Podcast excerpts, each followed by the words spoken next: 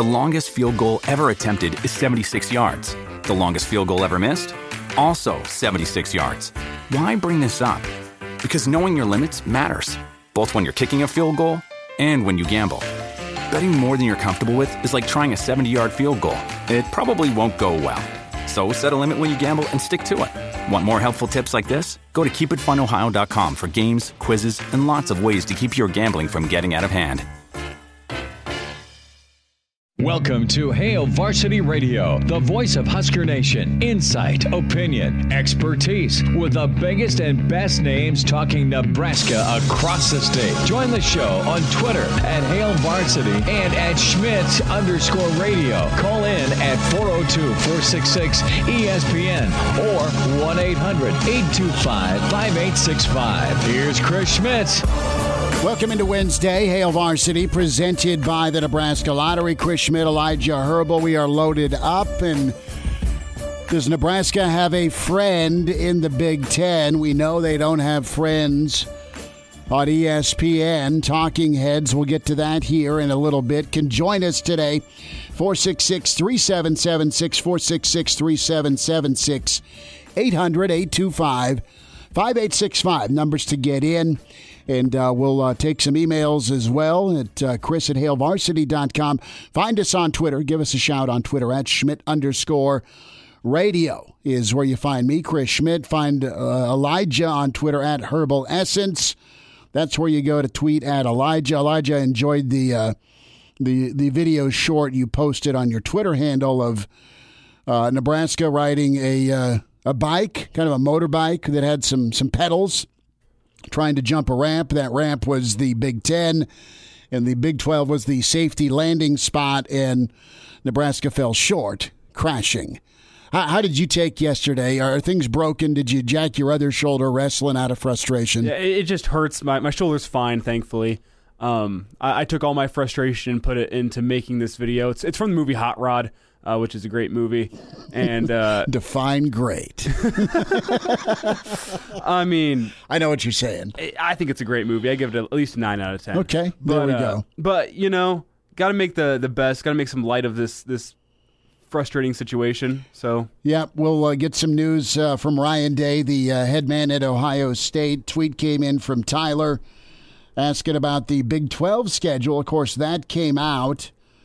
And you have the Big 12 schedule indicating a nine conference game slate plus one, the uh, out of conference possibility. And as you look at the Big 12 schedule, you see the Big 12 taking on the Big 12. You don't have that plus one yet. Is that mean Nebraska's in order? And you have a report with the World Herald uh, by Sam McKewon that says uh, athletic director uh, Bill Moos declining comment today on you know what's Nebraska's next move. They're just kind of staying silent right now after, quite frankly, having the uh, pelotas to sound off their displeasure, their frustration, and their questioning, and then they didn't back down. Right? They didn't they didn't stand down with their joint statement between the university president, the athletic director, and the head coach. They're the, they're the one Big Ten school that spoke their mind loudly and proudly, and they're being applauded for it in the state of Nebraska. They're being applauded for it around some circles of college football, mainly the SEC, and then they're getting blasted for it by those who have a camera and microphone. Uh, you do have this comment from Big 12 Commissioner Bob Bowlesby. Uh, he said Nebraska has not been in communication with the Big 12 about joining the league for competition this fall or for membership overall. So that's the latest from Bowlesby. He wouldn't say, well, sure, we're taking phone calls from Nebraska right now. No. Um, so he's either not telling the truth or he is telling the truth or right now, here's what's got to happen. Okay. Here is what's got to happen. As much as you want to give the middle finger to the Big Ten, and maybe the middle finger needs to be given back by the Big Ten if you ask folks that went to Northwestern. Not all folks that went to Northwestern, but some. Uh, and and you have different takes out there of of you know what is this marriage done? The thing that needs to happen right now, one patience by Nebraska. Let things play out. You cannot start swimming like you're Tom Hanks because you're sick of being on the island for, for a third day in a row.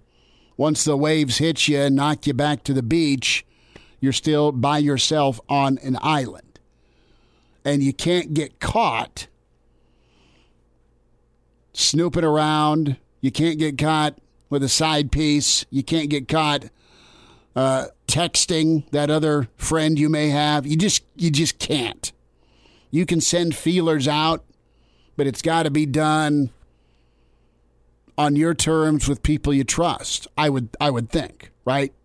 And the Big 10 needs to know that you want to be in the league right now, or at least let them think that even though you've voiced frustration and disagreement and gone on the record publicly because you have a set of stones to say you're making the wrong call right now.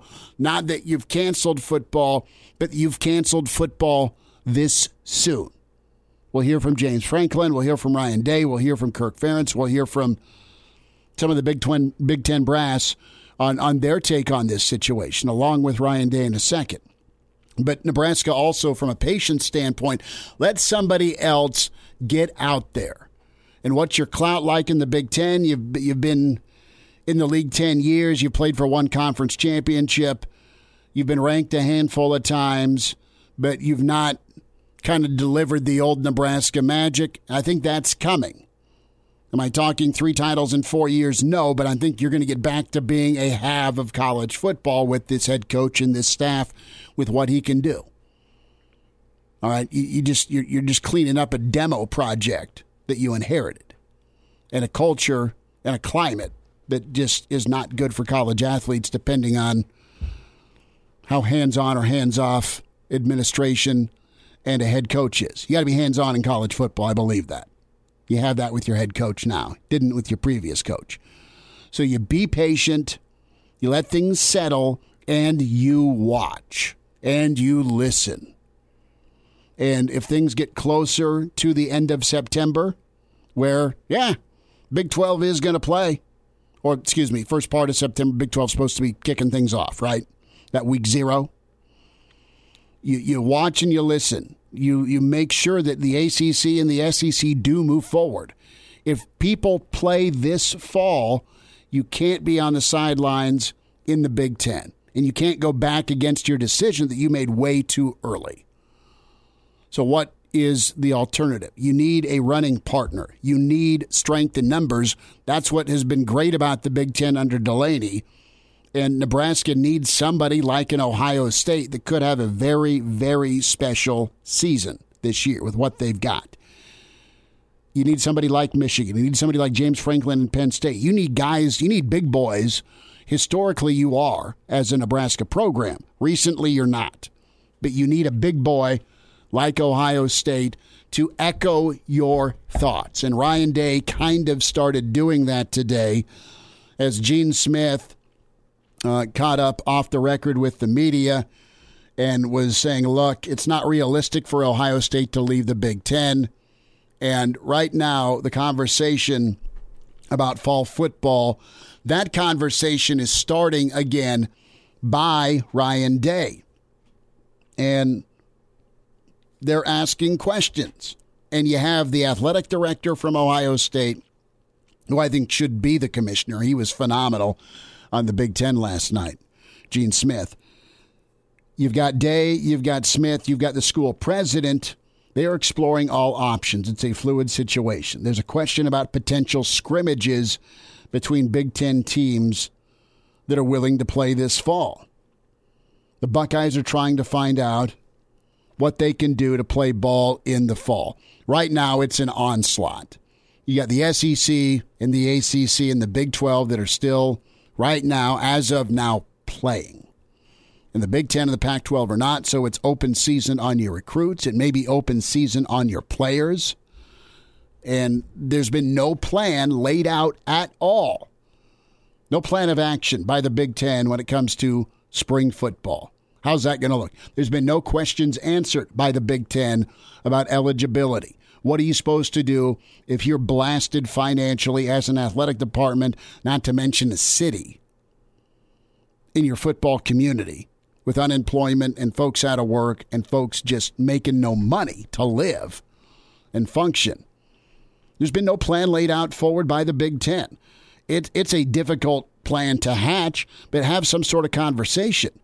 Bill Rabinowitz of uh, the uh, Columbus Dispatch this is his quote from Ryan Day about the possibility of other Big Ten schools like Nebraska, like Michigan, like Penn State exploring all options.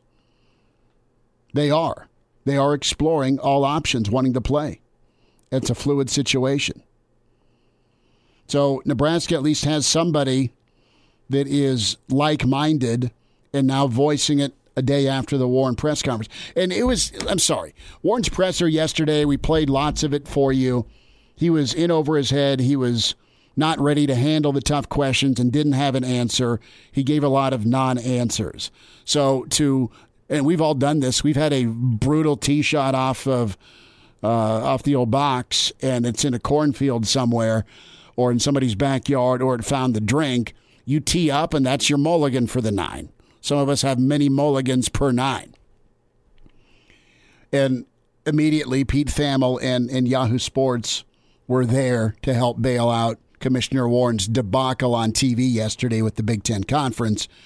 And he was able to directly answer the question because he went into an interview with his own network and did not have an answer. He, he did not have a yes or a no for a yes or a no question with Nebraska. Can Nebraska play outside the league? But he said no, Nebraska cannot explore. That would pretty much mean they don't want to be part of the Big Ten. So this is all constantly moving, but this is good news. If Nebraska wants to do some scrimmages and play during the fall, and Ohio State's on board saying, "Yeah, let's let's play some Big Ten teams. Let's at least, all right, fine. Let's title it a scrimmage." This whole thing got screwed last week when the NCAA banned waivers. The minute you can't have a player sign a waiver to say, "I will not sue your ass if I get COVID and if I have heart issues in in five years or five days," once the waiver thing was off the table, this thing's done. Now, this is the topic of spring football, and and Ray and, and Ryan Day throughout his his Zoom call today was was just ticked. Lots of frustration. Jerry DiNardo is coming up in five minutes. We're going to talk to Uncle Jerry about you know a plan for the spring, his thoughts on Nebraska, uh, the Ryan Day and Ohio State situation. But here's Ryan Day about a spring plan. He wants January to be the go date if they are indeed serious about this spring football thing? Uh, in my opinion, our staff, uh, we've met on this, met on this with Gene, and uh, I, think that starting, you know, the first week of January would be the best way to go. Um, you know, an eight-week season, um, and that way there is some separation between that season and the next season, and uh, you know, allow some of the mid-year guys to come in um, and, and possibly you know, play a two for one. You know, they get two seasons in one calendar year, uh, which you know the, the, recruits I think would be really excited about. Um, so uh, that's that's kind of the the focus right now is, is trying to you know put this put this plan, uh, plan together. So that they're doing their own plan, and they're pretty much doing the work for the commissioner's office as we speak. Here's Ohio State's plan. What do you think of it? Let's move forward with it. That's your job, Big Ten Conference, Big Ten Commissioner. So the other thing here is tomorrow is Desmond Howard going to get in line to knife Ohio State like he's knifed Nebraska. This is Desmond Howard earlier today on Get Up, uh, off the top rope, steel chair, elbow out against Nebraska. What do you think of Scott Frost, Nebraska, or anyone for that matter, talking about, well, if my conference isn't going to play, I'm going to go find someone who does? Yeah, Greeny, I um, I tell you what, I, I have a bitter taste in my mouth about that whole thing. I think it's greatly disrespectful to the new commissioner, Kevin Warren. Not only for Scott Frost to say that a couple of days ago, but then to have the chancellor and the, and the president of the university back him up. I think it's uh, extremely disrespectful, not only to Kevin Warren, but to the other presidents of the university and to all the other teams. Do you think that they're the only team that really wants to play? Of course not. All the teams and all the coaches want to play, but they're not whining and crying and they're talking about an exit, talking about leaving the conference. I think that at this point, Greeny, I would demand an apology from the chancellor and the president and Scott Frost, and not one behind closed doors, a public apology. Or if I'm Kevin Warren right now, I'm working on the way to get their ass out of the Big Ten because they don't bring that much that they need to be the only group that's sitting out here and not only criticizing the decision, but saying that they want to leave the conference and play somewhere. They ain't, hey, hey, hey, um, David, they ain't Notre Dame, baby. They ain't got their own TV contract, okay? They can't run independent like that. They, they, they don't have that cachet. So at this point, I, I hear saying, you. if I was a part of the Big Ten conference, Today, I would demand an apology from them guys, but at the, at the same time, Greeny, I'm working on a way to get their ass up out the conference it's a two way street for an apology, my friend. You want to talk disrespectful? It's disrespectful to communities. It's disrespectful to coaches. It's disrespectful to athletic directors to pull the plug this soon. Why? Again, it's about vanity for the Big Ten. We got to be first. We got to be right. They may end up be, being right. There may not be a college football season in the SEC and the ACC and the in, in the Big 12. But Nebraska told it like it is. Nebraska also spoke their mind. And they've got about five or six other programs that feel the same way they do. Ohio State finally spoke up a little bit louder today after the fact. Coach DiNardo's up next. Big Ten Network. Hail Varsity continues.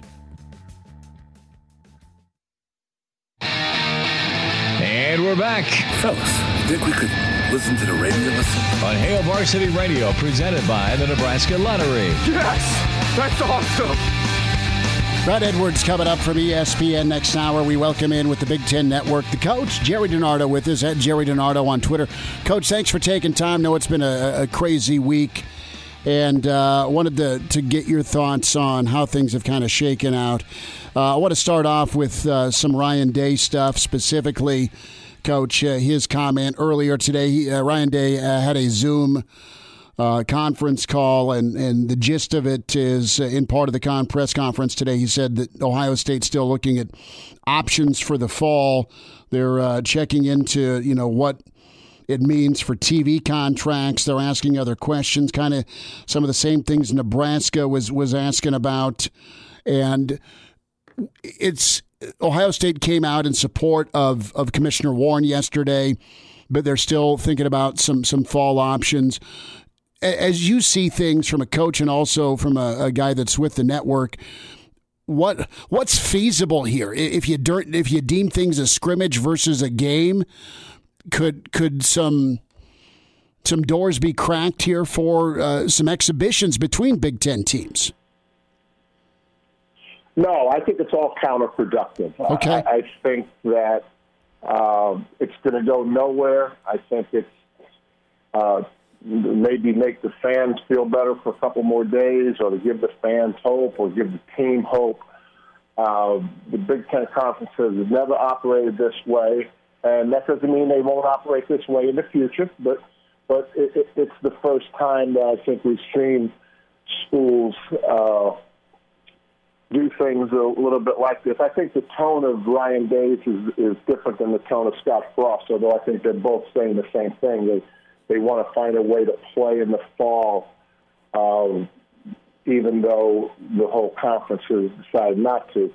Uh, so it's, it's it's basically the same.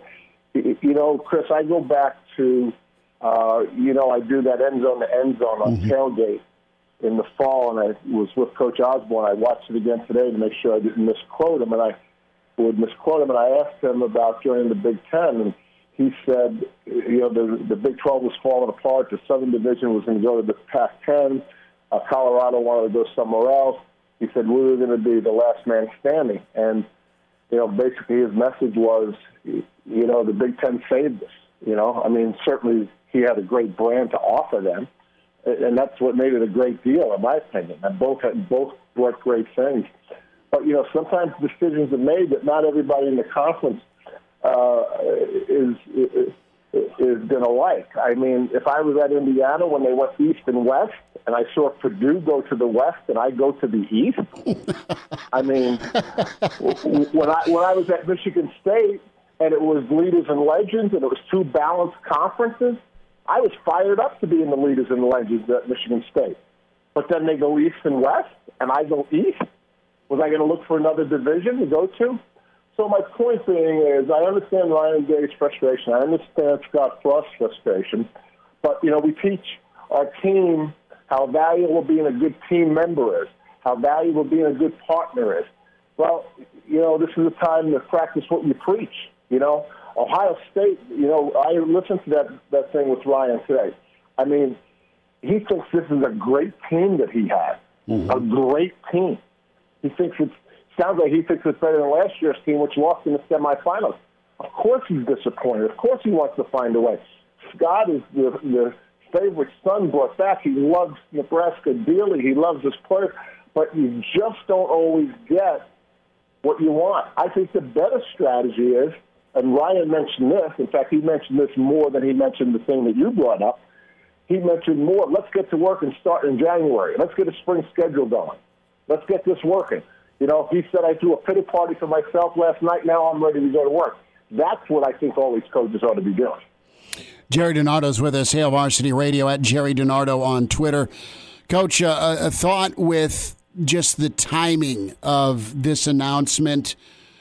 A, do you think there could have been a delay versus versus a cancellation? Was it too soon to punt? Is my question. B, big picture here ultimately, do you think the SEC, you, you coached there for a lot of years, do they still move forward and play ball, or are they just are they just going to be the last to say we're out too for the fall?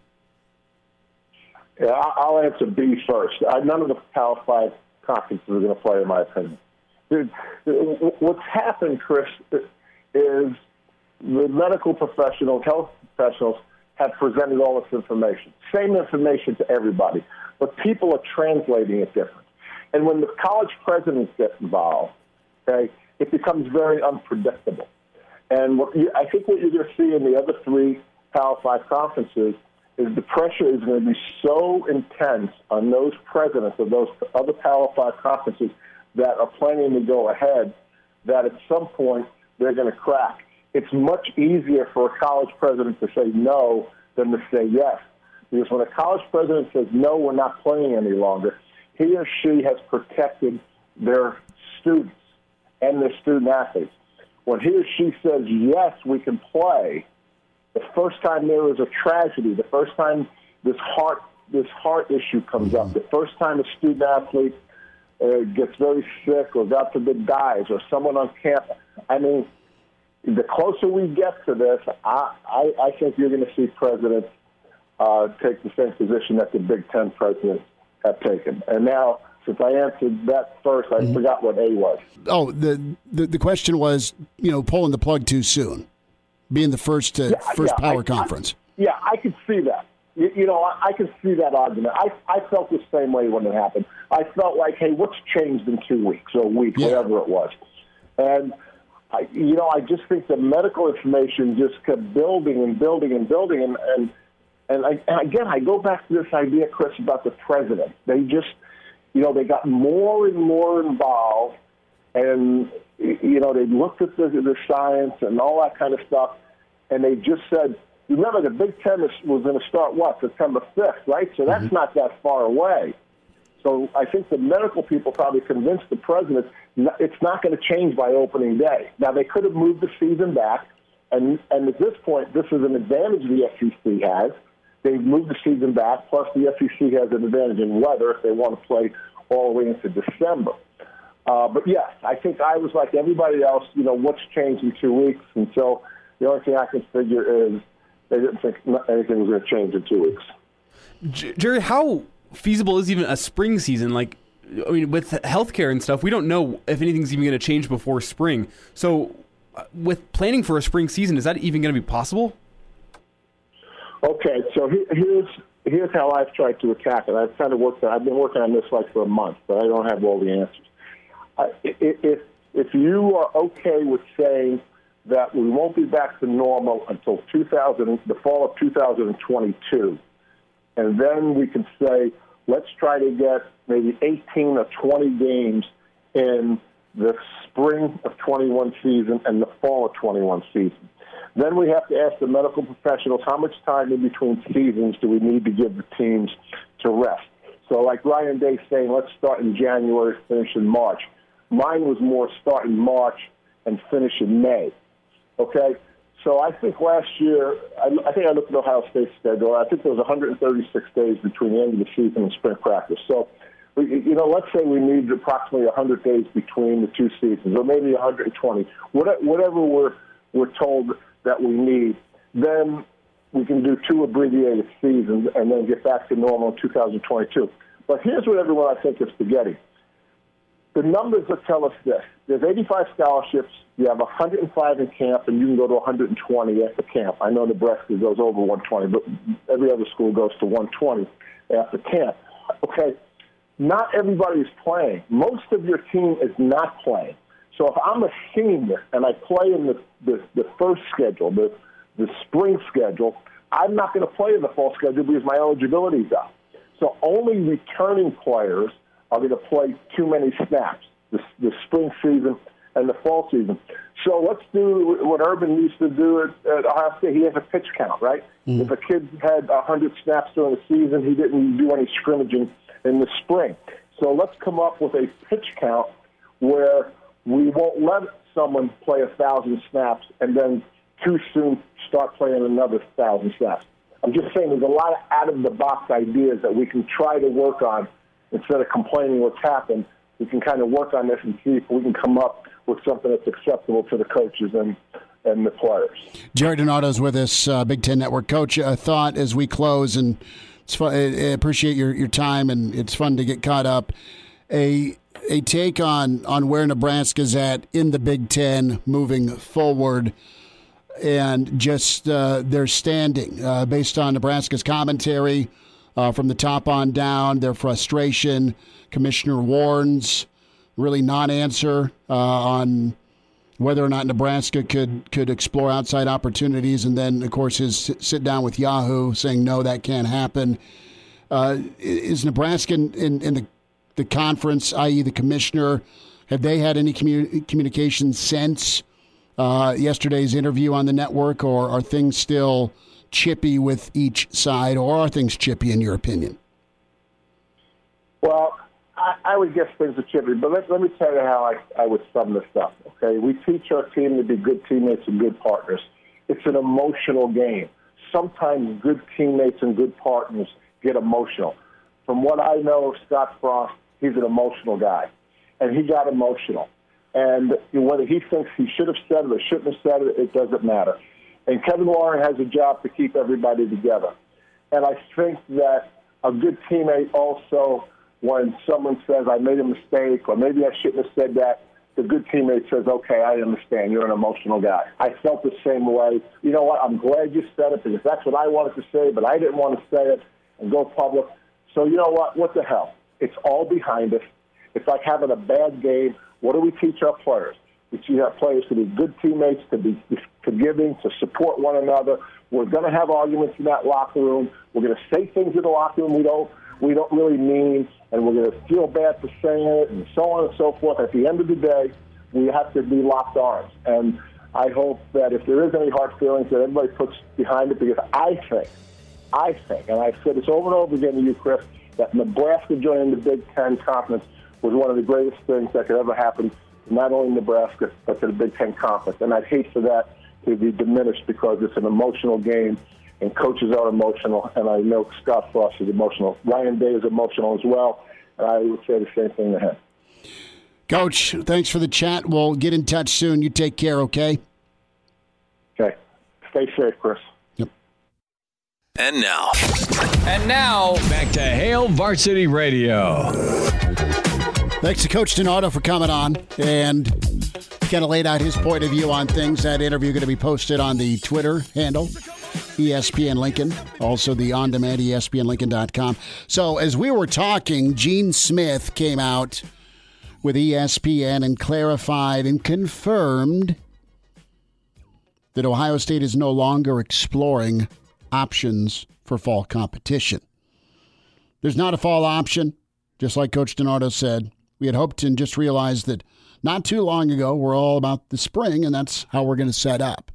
So you had the Ryan Day press conference that wasn't exactly in line. You had the athletic director say, eh, you know, we're going to we're going to keep all options on the table. And uh, somebody from the commissioner's office probably said, hey, let's chat. Now, the commissioner needs to reach out. And if they haven't already, Nebraska need, needs to get with the Big Ten and just continue some dialogue here and, and just just chat. Nebraska doesn't need to bow to the Big Ten, but the Big Ten doesn't need to come out with some sort of revenge tour on Nebraska. Scott Frost said what a lot of coaches feel. He's the first to say it, and people applaud him here for it. Frost and, and the administration are fighting for not only their players, right? I mean, the work they've put in and the ability to play, but I mean, the, the the bigger picture here is the city and state economy. That's that's a that's a reality. Talk a little golf, and if there is no football, even if there was some football, it's pretty sweet to do a, a, morning tee time on a Saturday and then get to a night game. We say hi to Shuey, Mike Schuart from Wilderness Ridge Golf. Shuey, what's up, man? How's your Wednesday? Uh, it's beautiful out. A little overcast, no wind. Beautiful day to play golf. Those putts would be dropping, I tell you. Uh, Shuey, what'd you think of the major the, over the weekend? And that thing was so tight, was so back and forth, yeah. man, and it was it was just awesome to watch. Yeah, it didn't get any better than that. I mean, that's what they're all about. You got who knows who's going to win. You got one guy doing this, then another guy does that. So it's like back and forth. That's what it's all about. Exciting golf. A lot of great golf. What were some of your takeaways? I mean, uh, aside from the the jumble, I mean, you had changes in the leaderboard and then a newbie. Yeah, I mean, he's that kid's really good. So that's not really surprising you know but it's like i always say it's like you know it's like when you get a bunch of guys that are on the top of their game and they're playing it's like what makes the determining factor on separates one guy from the pack and it's like you do things that are a little out of the ordinary that allow that to happen and he did just that he chipped in on a hole and then he hit a tremendous tee shot on on the par 4 mm-hmm. that he made eagle you know, 16. you don't. yeah, he, that was that was pretty. I mean, he stepped right up there and just kind of called his shot and hit it, and it turned out just perfect. And it's like fun to watch, you know. And he putted out of his mind. I mean, that was that was the biggest difference. I mean, he's ranked 132nd on the tour in putting, and that week he was ranked one. So, I mean, he he kind of did something that he hadn't done great all year, and then when he does it, that gives him a chance to win. So he did all the things that needed to happen for him to give himself a chance to win, and uh, it was exciting, you know. Mike Schuart's with us, Hail Varsity Radio, Wilderness Ridge Golf. Shuey, uh, a thought with uh, the Masters announcement, no guests, no spectators, going to be uh, a different Augusta National. How do you think that is kind of circulating throughout the the clubhouses uh, and, and and the pros specifically with uh, with this season. Yeah, I mean it's obviously very disappointing because that's one of the tournaments that is so you know spectator friendly, and the spectators have such a huge role in the tournament. You know, it's been around forever. Uh, just like if you go to the Masters and if you leave your little chair on a certain spot, people respect that chair being there and they they won't move it that's your spot that you have. I mean, it's just a very unique tournament that no other tournament is like that. So without having the spectators there, it's going to be a, quite a bit different. But they're adjusting. You know, it's it's at a different time, so it kind of not that it lost anything. It's just it's the guys are are kind of getting used to it now. You know, without the fans there, so they'll adjust to it and they'll be fine. It'll be still a spectacular event. Shuey, I want to switch to football. Your reaction to, to yesterday from the Big Ten. I know you've spent time in the Big 12, and I know you spent time in the Big Ten. And uh, what's your take on, on the administration right now with the Big Ten? And what do you think of Nebraska's reaction, initial reaction uh, to, to the cancellation? Yeah, I mean, it's one of the things that's disheartening to me is like, why cancel? Why don't you postpone?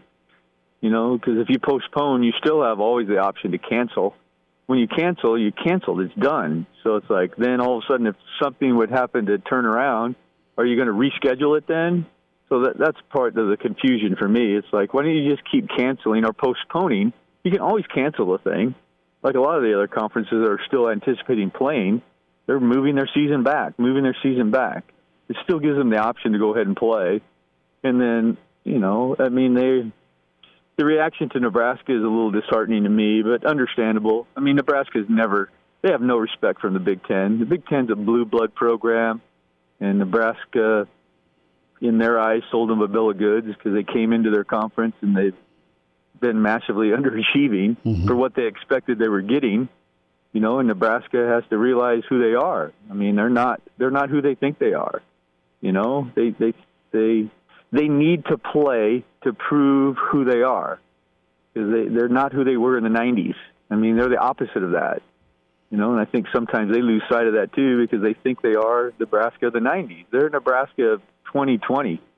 You know, 2019. They're a they're a five and seven football team.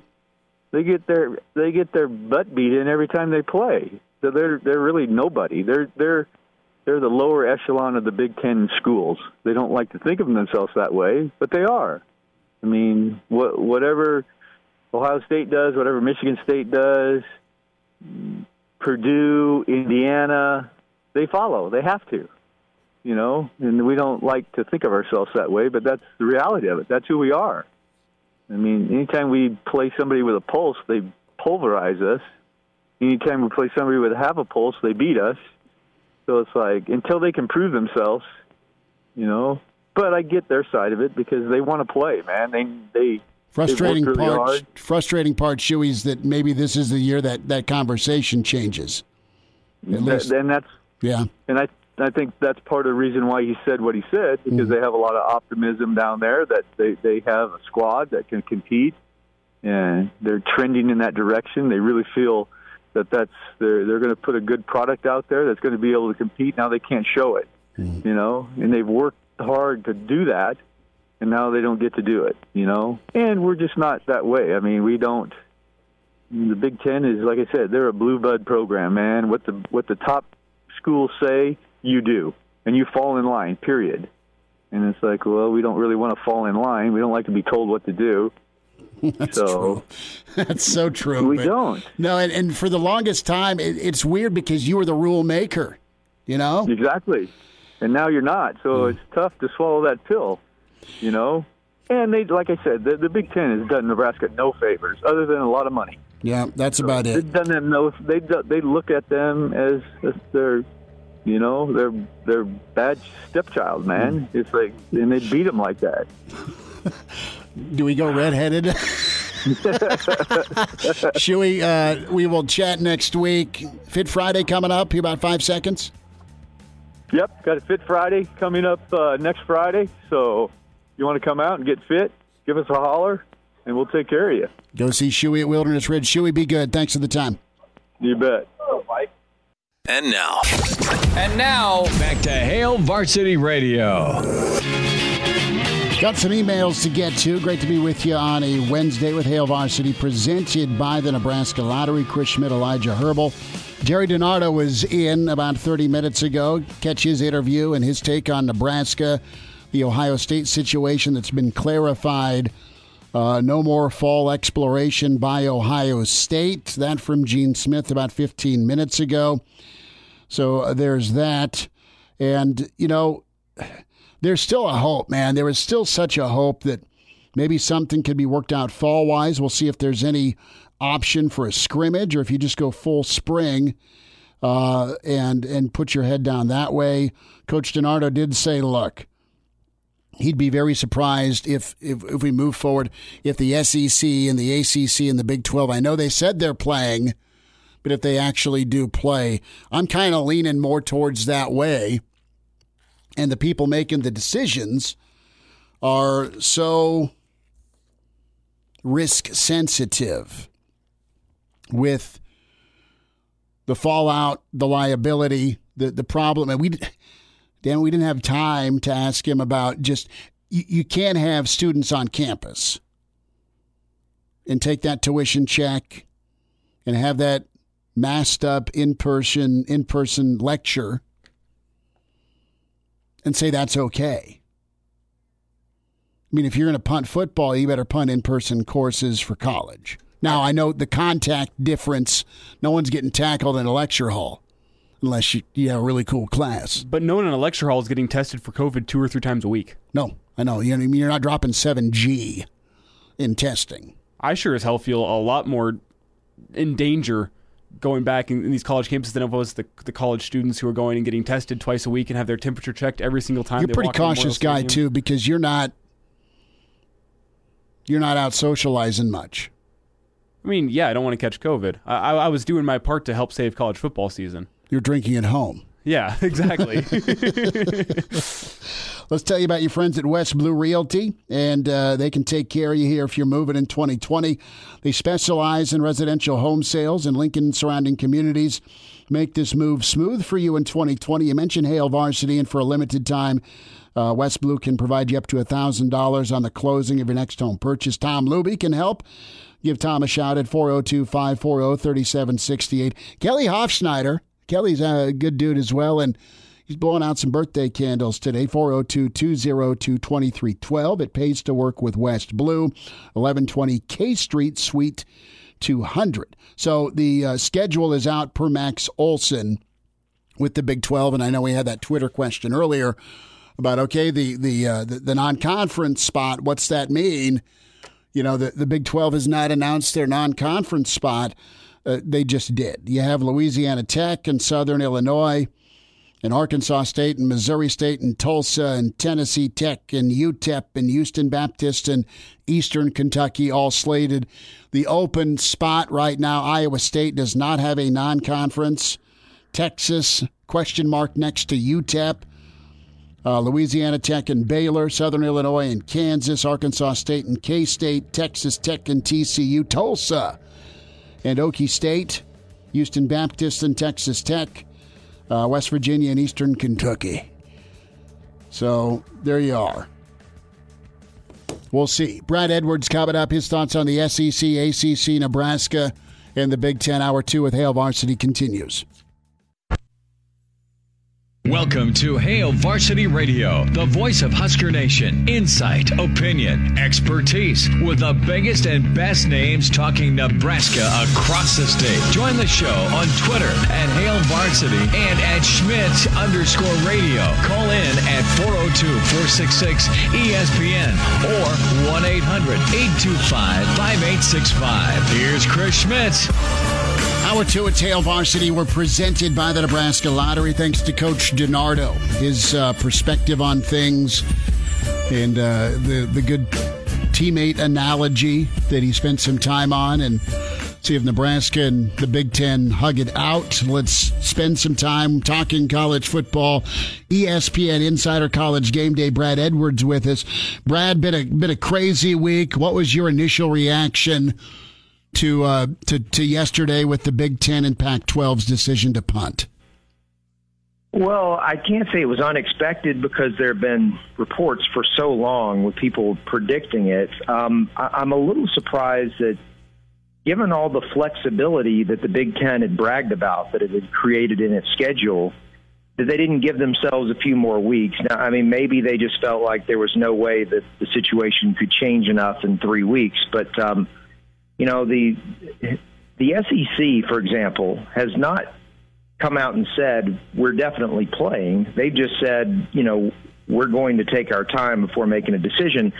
And because they weren't planning on starting until three weeks after the Big Ten, I think it's safe to say they've got at least three weeks to make that make that call.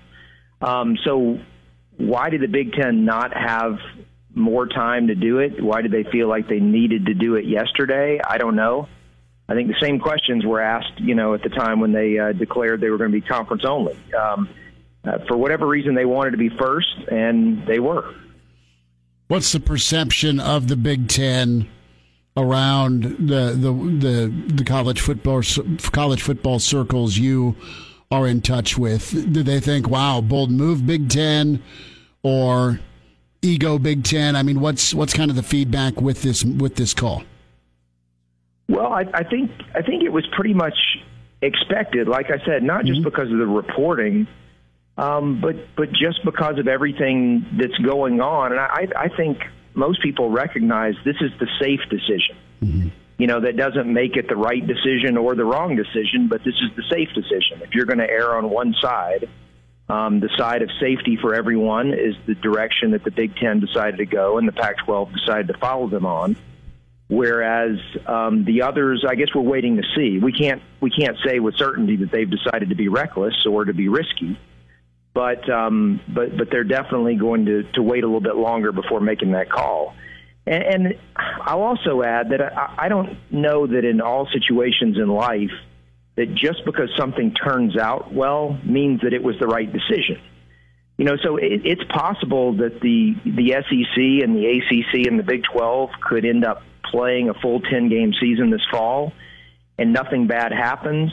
But just because it doesn't, that doesn't in itself mean that it was the right decision to do it. It just means that it, it worked out for them. So I don't think anybody would sit here and say that the Big Ten made the wrong decision. Um, it's just a question of is it going to look bad if the other Power Fives go out there and, and are able to successfully play a fall schedule? That's uh, where we go next. What happens to the landscape of college football if in a month we're talking about the kickoff for the ACC and the SEC and the Big 12's already got a couple of games in per their schedule release. And meanwhile, the Pac 12 and Big 10 are watching, and you have three leagues playing. Does, does the Big 10 and Pac 12 get buried, uh, not only in the recruiting world, but also in the transfer portal? I mean, is this cataclysmic for for the Big Ten and the Pac-12 when it comes to the uh, the Power Five? Well, as far as the transfer portal, because we're talking about starting the season in late September, I'm I'm really not sure what opportunities there would still be for players to transfer out and into you know one of these other programs. I mean, you you'd be taking a lot of risk to do that now. You know, to leave a Big Ten school and say go to an ACC or Big Twelve school because you believe they're going to play. I mean, once again, they haven't said they're definitely going to play. They've just said that they're going to wait, you know, at least uh, we would assume three more weeks before they make that call. So they they could all end up in the same place, which is you know it's too risky, and we're going to end up playing in the spring. And so if you if you if you transferred, um, it might not end up uh, being a good deal for you. So there's that. On the recruiting side, I don't know. You know, I, I think there are, um, there certainly would be an advantage to you know being able to watch teams play in the fall if you're a recruit as opposed to you know being recruited by other teams that aren't playing. But um, I, I think you could uh, make the case that that look if this is a situation where the recruits still are not allowed on campus, they can't, can't you know make an official visit and be there in person what difference does it really make? And of course, the, the flip side is that I think some Big Ten or Pac 12 schools could potentially sell early enrollees on the idea that you could come in and play in the spring. Um, as far as I'm aware, I might be completely off base on this, but some of the some of the people that I've been reading who have, I'm assuming, done some research on it, have suggested that you know that if you're an early enrollee, that you um, would be able to play in the spring season. If that's true, then you know maybe that's an incentive to go to a you know to a school in the Big Ten or Pac-12 where you come in and play right away.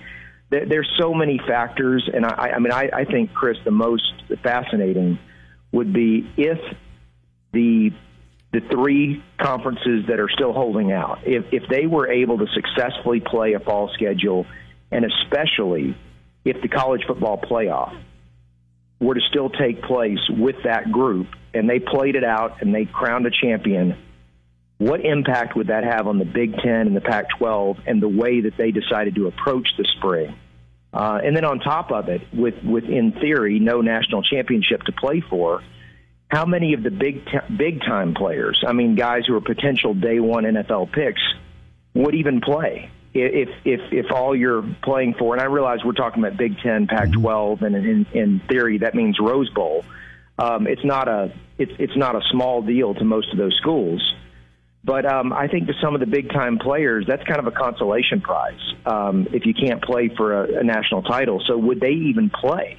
And I think that's a legitimate question for the spring, regardless. So um, yeah, there there are different ways you could spin it, regardless of, of which side you're on. But um, yeah, but I, I think that's where it really gets interesting. Is if is if uh, three of those conferences play this this fall and the other two don't. Brad Edwards with us, ESPN Insider College Game Day. Say things are halted with the SEC, the Big the Big Twelve, and the ACC before we we ramp up to kickoff. Uh, and they have to reshuffle to spring. Will, will there be outcry, or will folks kind of look at what Ryan Day's floating out there, get things started in January, and let's try and forge forward? Or if spring's the option, do you think everybody just kind of taps out and says, "Well, we'll talk to you in twenty in the fall of uh, 2021, 2022"?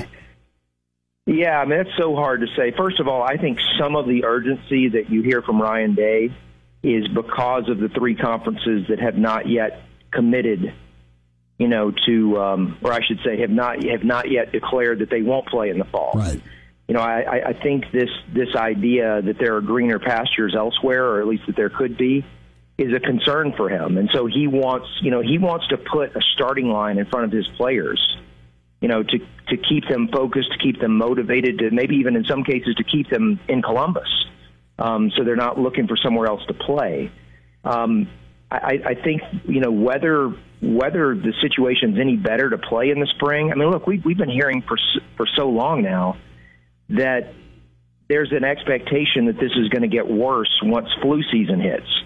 So why we would be able to, unless there's a vaccine out there, mm-hmm. you know, why we would be able to play in January and February, um, I, I have no idea, you know, why that would be any different than right now, shy of a vaccine. And so, um, you know, that's, that's one point to it. Um, and then I, I think the other side though is that, is that if you're, if you're going to play for a legitimate championship, if you're talking about all the power fives and basically all the conferences are, are pushed back to the spring, and there's going to be some sort of national championship. How many games do you need to play within conference in order to have a legitimate champion? Um, I, could, could they scale it back to where you only play within your division? You know, something like six games, and you have the two division winners square off, and then you know conference champ. But even still, you've got a four-team playoff in theory.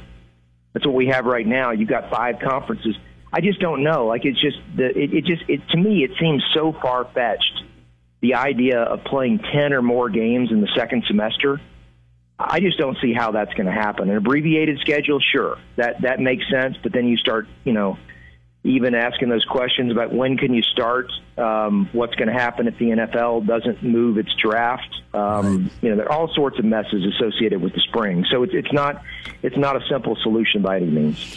Brad Edwards is with us, ESPN uh, insider, college football uh, reporter, and uh, college game day.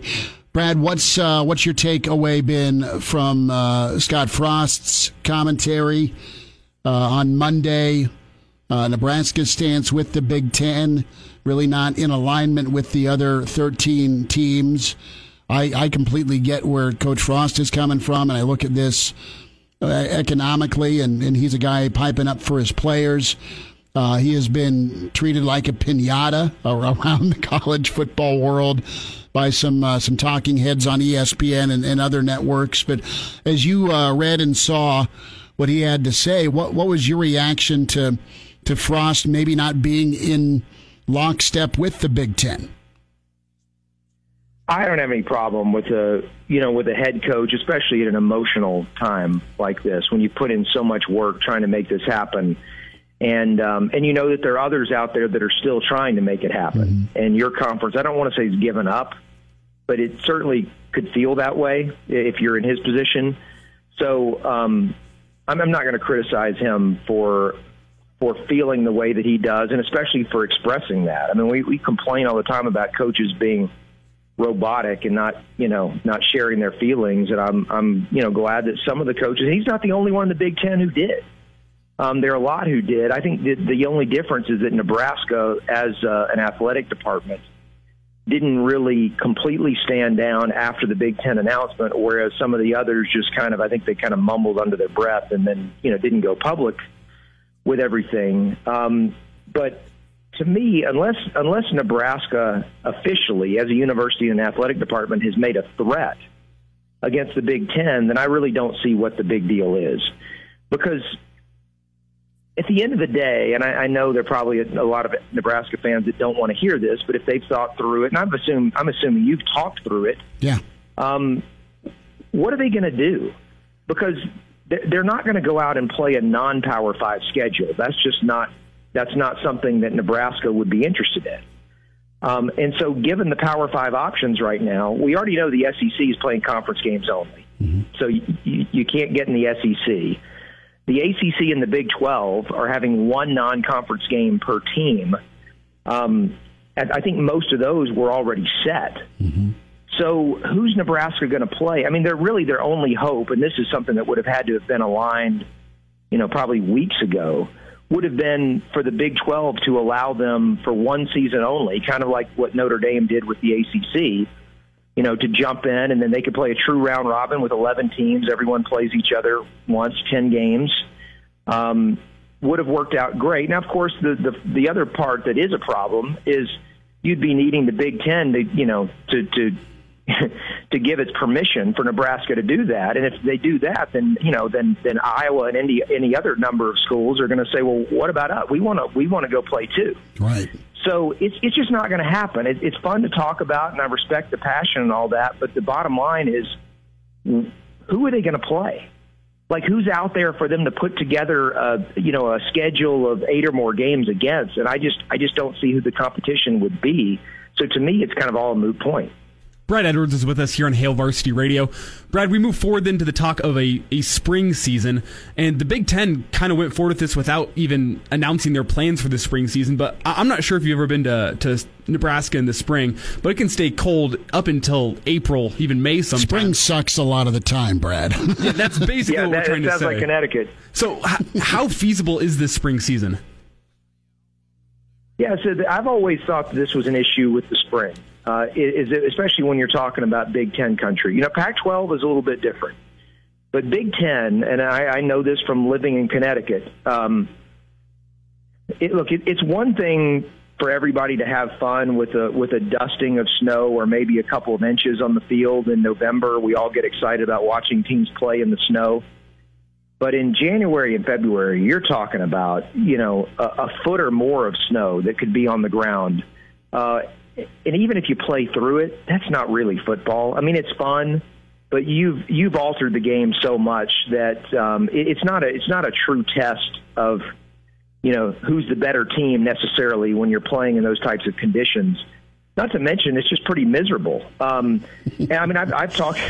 I've talked to a number of guys who played in the NFL who, you know, played at, at Lambeau and Soldier Field and you know, places like that. And in the playoffs and that type of weather, and they're like, you know what, it's it's terrible. Um, but you just got to get through it because you're paid to do it, and, and you're competing for a championship. So I, I don't think anybody wants to do that. Um, and, and if you're going to wait, I mean, look, there's still the threat of snow all the way into April, like you said, uh, and it can still be cold even into May. But but but I think realistically, you can't expect to start playing games before late February. I think that's kind of the best case scenario. And um, and in that case, how many games can you really, you know, expect to get in in order to be able to, to wrap the season up in a satisfactory way? You know, with some sort of postseason. Um, I don't know. I mean, you're you're you're obviously going well past basketball season's end. You're you're probably going past you know graduation. Um, I don't know. And then, of course, and then the, the other question, and, and you, you've probably seen a lot of people reporting on this today. What impact does that have on the fall of 2021? Mm-hmm. You know, you can't give the you can't give the players six weeks off, and then all of a sudden you start back practicing again for the next season. Football is just not the kind of sport that where the where the body can be treated that way. So there, it's just it's fraught with difficulty. Um, you know, playing in the spring, and that's why I think that you know, a mini season is probably the best you can hope for, uh, especially in Big Ten territory. Brad Edwards with us. Brad, awesome to get caught up. Thanks for your insight today, bud. I'm just glad we didn't lose the signal this time. That's all good. You stay safe that and I have healthy. power and everything held up. So uh, you guys hang in there. You too. Take care. He's in his 30s, but sounds like he was born with a stogie in one hand and a brew in the other.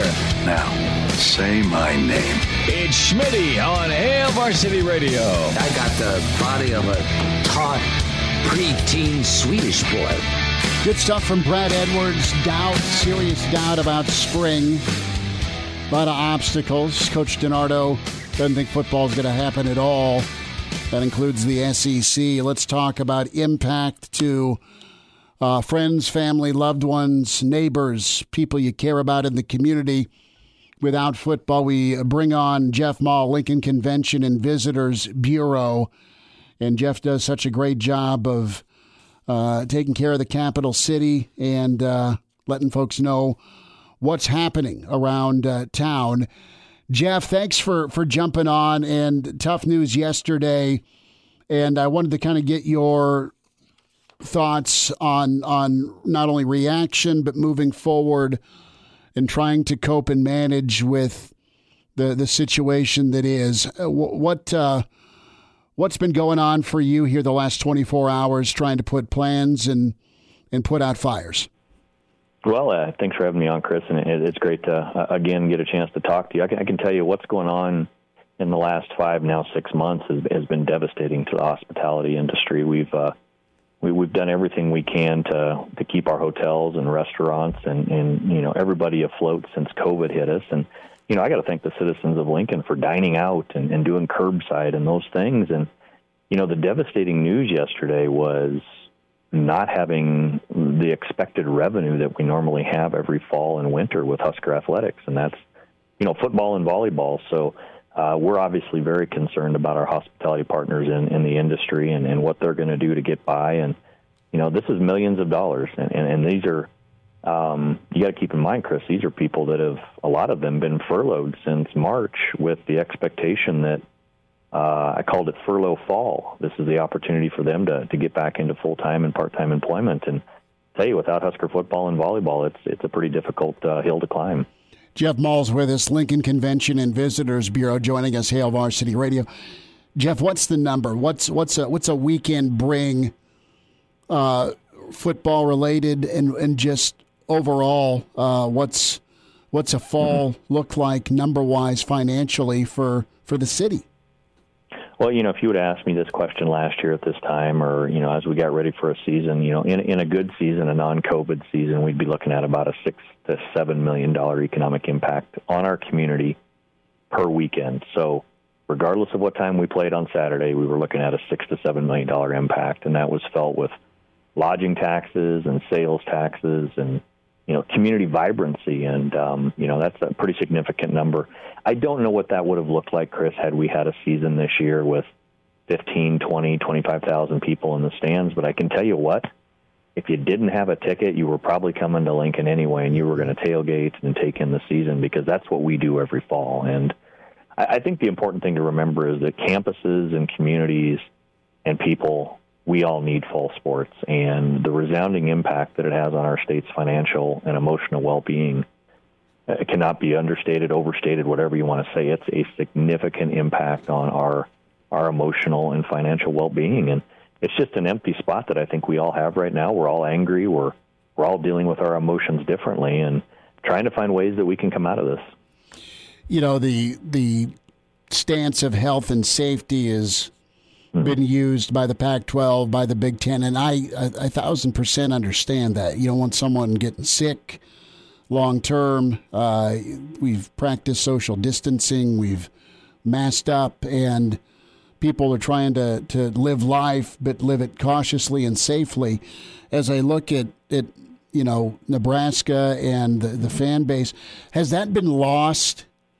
by some of the commissioners out there. And I mean, who knows what the Big 12 ends up doing? Who knows what the SEC and the ACC will do? And they're kind of in a holding pattern. But you, you've got the city of Lincoln, you have Omaha, you have the state of mm-hmm. Nebraska, you have State College, you have Madtown, where Barry's hanging out. I mean, the the folks that made the decision realized that this could be uh, destructive, uh, like uh, ultimately destructive to, to some some businesses. Mm-hmm. Well, and, and I, I, think to your question, I, I, mean, you know, none of us are health experts. I think we pretend to every day try to understand what COVID nineteen is and you know what the impacts are. Have we had it? Have we not had it? And you know, I don't think I can sit here and say what's right or wrong with health because the health of all of us is important. We worry about it every day. Um, you know, blanket statements of you know canceling a season because it's a it's a great risk. It's different in every state, and and that's I think maybe a little bit attention to what you're asking is. Yeah. I think the state of Nebraska has done a great job with this, um, and, and I think you know the safety and wellness of our players. But I would have to think I would agree with Scott Frost and, and administration that these athletes are in a in a great spot right now. They're they're being tested. Um, they're isolated. They've been together these whole times, and I think it's you know hopefully a situation that would allow us to play some football. But that just hasn't been hasn't been what we've done. But I think the citizens of Lincoln got to continue to mask up. We got to do what's right for the community and uh, try to get through this. And again, we've got to find a way um, to play some football in the fall um, you know, if you tell me spring football is what we got to look forward to, that's four, five, six months of of um, you know a slow time. You know, mm-hmm. and that's the things we've got to overcome. And maybe we've got to get behind the NSA and get behind Lincoln Public Schools and support our fall athletes and um, become big followers of high school athletics. I was going to ask, uh, you know, what what can folks turn their attention to mm-hmm. with their own budgets and help support the community when it comes to, to restaurants, when it comes to downtown, mm-hmm. when it comes to the rail yard, when it comes to uh, just spots around town that, that will need your mm-hmm. patronage. Mm-hmm. And, and of course, you, you, hit on it. You're still going to have fall ball uh, at Seacrest on Thursday and Fridays and over at Aldrich Field as well. Yeah, and I think that's an important thing to remember. And, and I, I touched on that at the start of the interview was, you know, we did we did a great job as Lincoln residents supporting our restaurants and our retail through the tough times. I mean, we we made a dedicated effort to support local business, and, and we went out of our way sometimes to go support a business that was maybe hurting. I now shift my focus a little bit to one, let's not change that mentality. Two, I got a lot of hotel people out there that have probably the cleanest and safest hotels they've ever had because of the new standards. And I would encourage families to, you know, get an overnight at a local hotel and enjoy the swimming pool and enjoy all the things that are a local hotel away from your home because these four walls are getting closer and closer every day to driving us all just a little bit crazy. So um, we've got to continue to support our local community because everybody needs everybody now more than ever. Um, without the uh, the uh, the fall athletics that we've been talking about. I could totally sell to Mama. Let's go stay in a hotel and do some room service, man. Right, right. I mean, it's it it it it, it works, and staycations is what that's all about, mm-hmm. Chris. And we've talked about it for months. Is it's time to be a tourist in your own hometown. It's time to enjoy a staycation, maybe before the kids go back to school and that window's getting narrow. Maybe on a weekend, um, and, and tell family and friends to come visit because again, our hotels are a great place to be. Our restaurants are doing a great job, and you know we've got an economy to support. And our office at the Convention and Visitors Bureau um, we're working every day. We've had three meetings now in the last 24 hours about ways that we can turn the focus back to our hospitality industry without football and make sure that these these opportunities still exist. And uh, we hope to have some ideas here in the next couple, two or three weeks, because we're waiting to see if there's any way the Huskers can play football and um, see how things go. Jeff, at the moment, looks like no Husker football, though. So when yeah. those Saturdays do roll around uh, in the fall, what are you going to be doing, and what can I do to support local business on, on a Saturday uh, in Lincoln specifically? I think we all go to a brewery, don't we? Are you saying when we have football or when we don't have football? If what, we don't have question? football, I'm not going to be sure what I'm going to be able to do with myself yeah. if there's no football. Yeah, I think there's going to be a bit of creativity that we're all going to have to come up with, and and um, you know put ourselves in in a game day mode and you know, we've been watching a lot of replays and, and different things over the years, but I think we can't give up on the economy. We've got to go to the local pub. We've got to support the rail yard. Um, we've still got to shop. And, you know, I don't know if it's a virtual season that I have in mind, but I think there's a lot of really good options to, to have it feel like a game day in Lincoln, Nebraska. And I know there's a lot of businesses out there that have reached out to me today saying, without Husker football, We've got to create game day atmosphere. We've got to create virtual opportunities for this community to still take in what might have been and, and really show our Husker pride. you know what? Let's get the 97 Missouri Tigers and the 97 Huskers on a field, maybe Seacrest, maybe out at Tierra Park, and just put flags on them and let's let's Right. rock and roll. I love it. I, you know, I told Todd Ogden yesterday with DLA, I can see flag football on the streets of downtown Lincoln. It might be a little rough, but let's make something like that happen. Yeah, I just got to dodge that parking meter, Jeff. You know, I love it. Jeff Maul, Lincoln Convention and Visitors Bureau. Jeff, how can folks uh, get in touch with you or reach out if they need to? You know, Lincoln.org is our website. We've got a lot of great events going on there. Our visitor center at uh, 7th and P is now open 434-5348. And if anybody has any questions for me or, or have opportunities uh, to do some things different this fall, please get uh, get in touch with me and we'll we'll start to work on some plans. Jeff, I'm bringing the eye black. All right, take care, man. Thanks again. All right, see ya. All right, Jeff Maul with us. Uh, just kind of laid out what some of the responsibility is. If uh, you can pitch in to your community, obviously Lincoln, where we're uh, based out of, but folks in central Nebraska, folks in Columbus, folks around the state, um, you were so good about dining out and helping out with uh, local businesses that have been there for you a lot of years, and it's okay to go live, and uh, we'll figure out the uh, the fall to, together. So uh, we'll kind of put our hands in and say break. Email from Ted. I love hearing from Ted. Chris at HailVarsity.com.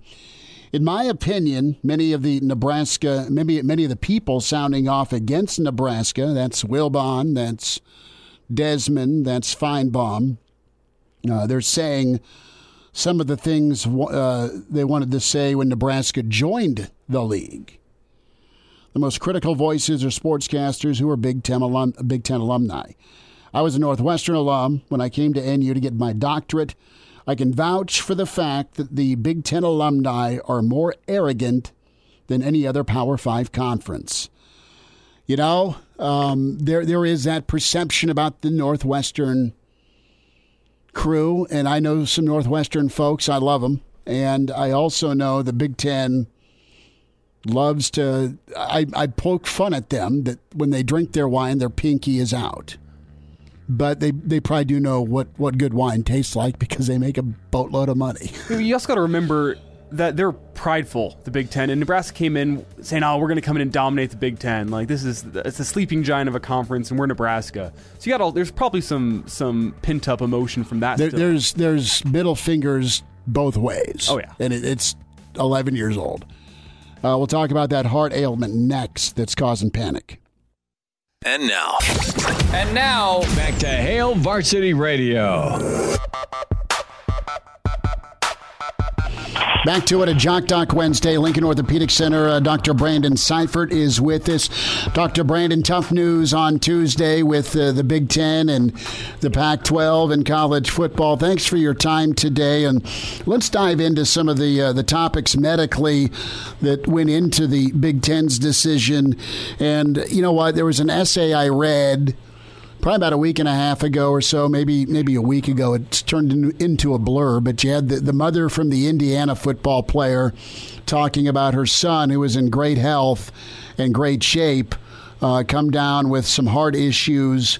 Uh, after catching COVID, and uh, that's where I want to kind of focus today with the Jock Doc and kind of take it from there, if you could, as far as the the, the heart ailment that's been a concern and maybe uh, one of the reasons uh, of several that led to canceling a fall football season. Yeah, you bet, Chris. Um, so obviously, some you know super disappointing news with the football season, the Big Ten in particular. Um, you know, I'll, I'll attempt to step in and put on my cardiology hat today, even though I'm an orthopedic doc.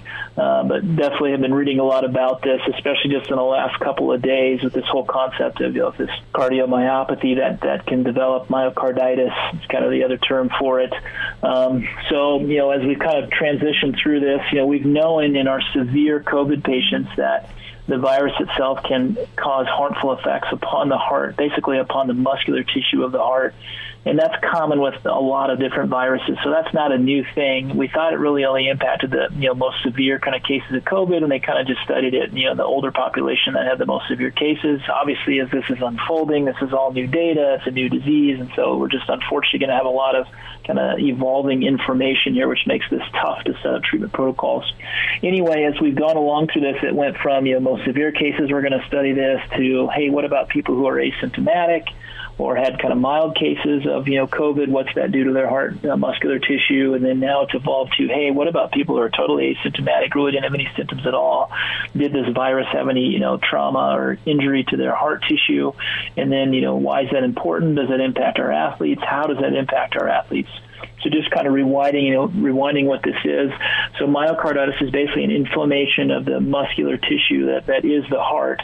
And viruses can cause, you know, damage in a lot of ways. It causes inflammation. It can cause scarring of the, the muscular tissue of the heart.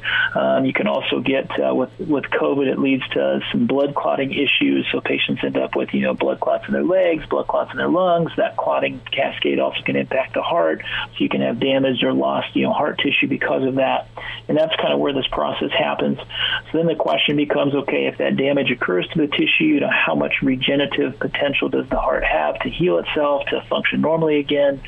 If it's going to do that, we don't know the answer to that long term of how much repair work happens in the heart long term, and how does that you know function kind of change over time as that you know healing occurs, and how much healing does occur, and then kind of stratifying the risks of okay, if you do have this damage to your heart, you know what does it look like at three months, at six months, at a year, with that damage occurring? Can you still play sports? When can you play sports? That's kind of the whole thing that we're debating at this point. We just don't know the answer to it.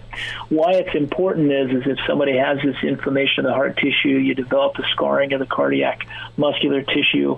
What can happen is, is you know, the heart has to beat with a certain rhythm.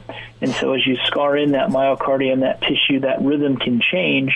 And then you can basically, if you're out playing sports, being really active, you could kick into a rhythm that doesn't allow the heart to beat appropriately. They can't, you know, basically push blood out of the heart, and then essentially you end up with what we call a fatal arrhythmia or a fatal, basically heart rhythm. And that's the big concern here is if you have an athlete who had kind of asymptomatic COVID, you don't do any further testing, they feel great, they go back, they play sports. Now they could be putting themselves in a situation where they could kick into a fatal heart rhythm that could kill them on the football field. Um, kind of similar to another thing that's out there, sudden cardiac death, uh, hypertrophic cardiomyopathy is kind of the term for that. We always try to rule that out in our athletes who are at risk of having a sudden cardiac death having myocarditis could put you into that category of having a sudden cardiac death event occur or emergency event occur while playing sports. So that's where the big fear comes from. And so now that they've discovered this, um, they've also discovered that you know it's a small number of asymptomatic patients who actually have this impact their heart and cause long-lasting effects. Um, it's, so it's a small number. It's probably somewhere in the order of one to six percent, probably more like two or three percent of patients with COVID, young patients with COVID, are going to have cardiac issues associated with it. And of that, probably two to three percent, half of those patients are probably totally asymptomatic. And so, how do you basically screen for that? Is this big debate that's happening now? How do you do that? Obviously, the cost of doing that is incredible. You know, will insurance even pay for it? Since you're now basically trying to test asymptomatic things, insurance is terrible about you know covering anything mm-hmm. these days. But trying to cover stuff that's asymptomatic is going to be a battle, and these are expensive things.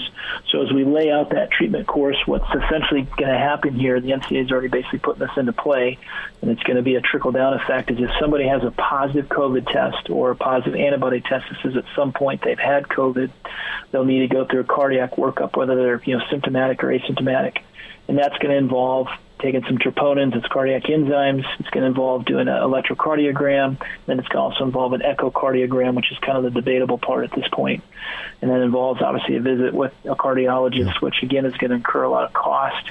And so that's what they're trying to figure out is how do you set those testing protocols up for those athletes and then from that, if they are basically asymptomatic, all those tests are normal, then you kind of kick them into that basically 14 day recovery period of you have to be 14 days of being asymptomatic of COVID. Then once you reach that 14 days of being asymptomatic, you can go back and do your basically return to play program over five or six days, which is kind of similar to like a recovery from mm-hmm. concussion. Mm-hmm. And then at the end of that, you can go back and play. So that's kind of a 21 day minimum of being asymptomatic and getting back to play, which uh, again is a pretty long time if if you you know contracted COVID, and that's in best case scenario situation. Somebody has symptoms, obviously from myocarditis, then you're looking at at least probably being out for three months, if not longer. Probably going on some medications, and then the question will be ultimately is we don't know yet how's that going to impact you and can you ever you know come back and play after that? My guess is going to be yes at some point but there might be some who never totally recover and may not be able to you know go back and play because of the cardiac risk. Okay sorry that's a long no that's answer. that's perfect. Uh, dr brandon seifert's with us lincoln orthopedic center at jock doc wednesday. Myocarditis is what we're hitting on and it's a heart condition that's been linked with covid and uh, it comes down to concern it comes down to cost it comes down to liability and uh, that's part of this equation as to what happened Tuesday with the Big Ten and Pac 12. Dr. Brandon, I've got about a minute left. Uh, your take with, with, with, playing football specifically, and I think a Hank Gathers on the basketball court because of oh, how mm-hmm. how he passed, and I loved watching Absolutely. him play. But with with myocarditis, is football going to expedite uh, a death sentence? And I hate to be so blunt with that, but is football going to be uh, something that enhances your uh, your likelihood of, of dying from this? You know, the the issue there would be is yes, if you have you know if myocarditis has occurred in you and you have enough scarring that you know it puts you in that category having a risk of you know cardiac arrhythmia event, then yes, it could do that in a very small number of patients. Just so just again, from a our, timeline. Our jobs. Yeah. Yep. The issue is going to be being able to tease that out and, and, and, do enough testing where you are able to capture that population and protect that small number of sure. population that has enough of a you know cardiac damage to warrant further testing and further basically mm. rest and recovery. Dr. Brandon, we are out of time. Fascinating information, and thanks for your work and thanks for jumping on with us. You bet. You guys take care.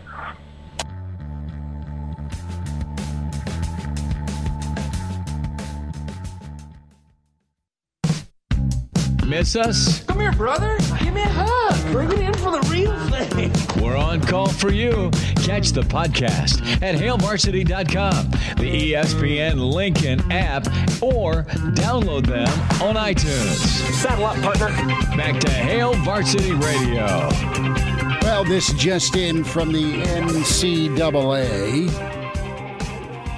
Can we do a Dean Wormer voice? The Division One Council uh, recommended the Division One Board of Directors provide fall sports student athletes who compete and then opt out of future participation or have a season cut short due to COVID one an extension of their five year period of eligibility. Two, an additional season of competition if they participate in 50% or less of the maximum number of uh, competitions allowed in each sport by division 1 rules.